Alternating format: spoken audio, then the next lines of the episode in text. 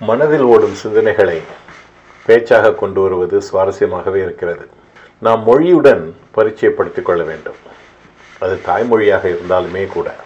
நான் கல்லூரி பள்ளி நாட்களில் பெரும்பாலும் மதுரை வட்டாரத்திலேயே வளர்ந்ததால் எனக்கு அந்த வட்டார பேச்சு வழக்கு மட்டுமே தெரிந்தது. முதல் முறையாக தண்ணீர் தண்ணீர் என்ற படத்தை பார்த்த பொழுது அதில் பேசப்பட்ட அந்த திருநெல்வேலி வட்டார வழக்கு என்பது எனக்கு ஒரு புரியாத புதிராகவே இருந்தது. அந்த படத்தை முழுவதுமாக என்னால் ரசிக்க முடியவில்லை.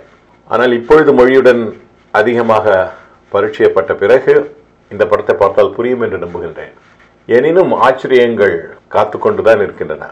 உதாரணமாக ஈழத்து பேச்சு வழக்கு பெரும்பாலும் இந்த யாழ்ப்பாணத்து வட்டார வழக்கு என்பது நான் ஈழத்து நண்பர்களை சந்திக்கும் வரை எனக்கு தெரியாத ஒன்றாகவே இருந்தது. எனக்கு ஈழத்து பழக்கத்தை அதிகமாக உருவாக்கியவர் நண்பர் கருணாகரமூர்த்தி. கருணாகரமூர்த்தி பெர்லினில் இருந்து நான் வாழ்ந்த கீல் என்ற நகரத்திற்கு வந்திருந்தார். அவருடன் சுசீந்திரனும் வந்திருந்தார். சுப்ரபாரதி மணியன் அப்பொழுது ஜெர்மனியில் பயணப்பட்டு கொண்டிருந்தார். நாங்கள் எல்லோரும் கடற்கரை ஓரமாக போய்கொண்டிருக்கும் பொழுது ஒரு பொழுதில் சுசீந்திரனும் கருணாகரமூர்த்தியும் தனது வட்டார வழக்கில் பேசிக்கொள்ள ஆரம்பித்தனர். நான் எப்படியாவது இவர்கள் பேசுவதை புரிந்து கொள்ள வேண்டும் என்று ஒரு ஐந்து நிமிடம் தொடர்ந்து அவர்களுடன் சேர்ந்து நடந்து பார்த்தேன். ஆனால் அவர்கள் பேச்சு புரியவே இல்லை. எனவே நாம் வந்து தாய்மொழி என்றாலுமே வந்து மொழியை அஹ், பரிச்சயப்படுத்திக் கொள்வது வந்து மிக முக்கியம்.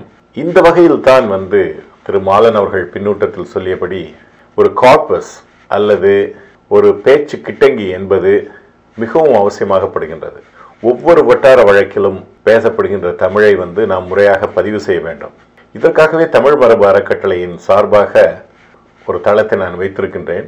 அங்கு இம்மாதிரி வட்டார வழக்குகளை பதிவு செய்ய எல்லோருக்கும் வேண்டுகோள் விடுத்திருக்கின்றேன். அதற்கு செவி சாய்த்து நண்பர் காசி ஆறுமுகம் அவர்கள் கொங்கு தமிழில் மிக அழகாக பேசியிருக்கின்றார். இந்த செட்டியார் பேச்சு வழக்கை பற்றி கோலாலம்பூரிலிருந்து ரங்கமினா அவர்கள் பேசியிருக்கின்றார்கள். இந்த சிவகாசி வட்டார வழக்கை பற்றி கவிஞர் திலகபாமா அவர்கள் பேசியிருக்கின்றார்கள். இன்னும் அதிகமாக ஒவ்வொரு வட்டார வழக்கும் அங்கு பதிவாக வேண்டும் என்று எனக்கு ஆசை. அதனுடைய இணைய முகவரியை நான் தந்திருக்கின்றேன். அங்கு சென்று நீங்கள் உங்களுடைய பேச்சுக்களை பதிவு செய்யலாம். நான் நினைக்கின்றேன் இந்த வலைப்பதிவு இந்த பேச்சு பதிவு என்பது இன்னும் பரவலாகும் பொழுது ஒவ்வொருவரும் வீட்டில் பேசுகின்ற அதே பாவனையில் அதே பழுப்பலில் பேசினார்கள் என்றால் தமிழுக்கு வந்து ஒரு பெரிய ஒரு பேச்சு கிட்டங்கி என்பது கிடைக்கும். சென்ற இரண்டு மூன்று பேச்சு பதிவுகளில் நாம் சொல்லிய விஷயம் என்னவென்றால் ஒரு மொழியை புரிந்து கொள்வது என்பது நாம் நினைப்பதை விட ஒரு மிகச் சிக்கலான ஒரு விஷயம். ஆனால் நமது மூளை என்பது ஒரு நேர்கோட்டில் இல்லாமல் பல்வேறு வகையானது காம்ப்ளெக்ஸ் என்று சொல்வார்கள். அந்த வகையில் ஒரு மிகவும் வித்தியாசமான முறையில் மொழியை புரிந்து கொள்கின்றது என்று நாம் கண்டுகொண்டோம். இதே ஆர்டிஃபிஷியல் இன்டெலிஜென்ஸ் அல்லது வந்து செயற்கை ஞானம் கொண்ட ஒரு கணினியானது மனிதர்கள் பேசுகின்ற மொழியை புரிந்து கொள்ள வேண்டும் என்பது வந்து உண்மையிலேயே சிக்கலான விஷயம் கணினியை பொறுத்தவரை. எனவே அதற்கு பழக்கப்படுத்துவதற்கென்று பல்வேறு வகையான வட்டார வழக்குகள் ஜாதி வழக்குகள் இவையெல்லாம் வந்து தமிழுக்கு மிக அவசியம்.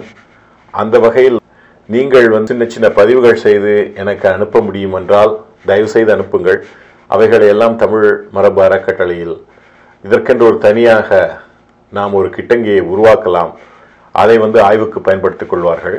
இம்முறை தமிழ் இணைய மாநாட்டில் பேசிய பென்சில்வேனியா பல்கலைக்கழகத்தைச் சேர்ந்த முனைவர் வசு ரங்கநாதன் அவர்கள் இதனுடைய அவசியத்தை பற்றி மிக அழகாக சொன்னார்.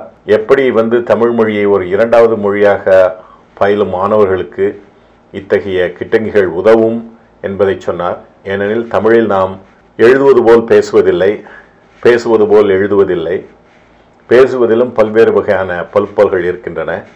ஒவ்வொரு வட்டாரத்திலையும் ஒரே சொல் வெவ்வேறு வகையாக பழுக்கப்படுகின்றது ஒவ்வொரு ஜாதியிலும் அதற்கென்ற சொல்லாட்சிகள் இருக்கின்றன. அதற்கென்று சில பயன்பாடுகள் இருக்கின்றன. இவைகளையெல்லாம் நாம் வந்து பதிவு செய்யாத வரை இந்த மொழியை பற்றிய ஒரு முழு ஞானம் என்பது நாம் தமிழர்கள் என்று சொல்லிக்கொண்டாலும் நமக்கு கிடைக்காது என்பதை நாம் புரிந்து கொள்ள வேண்டும்.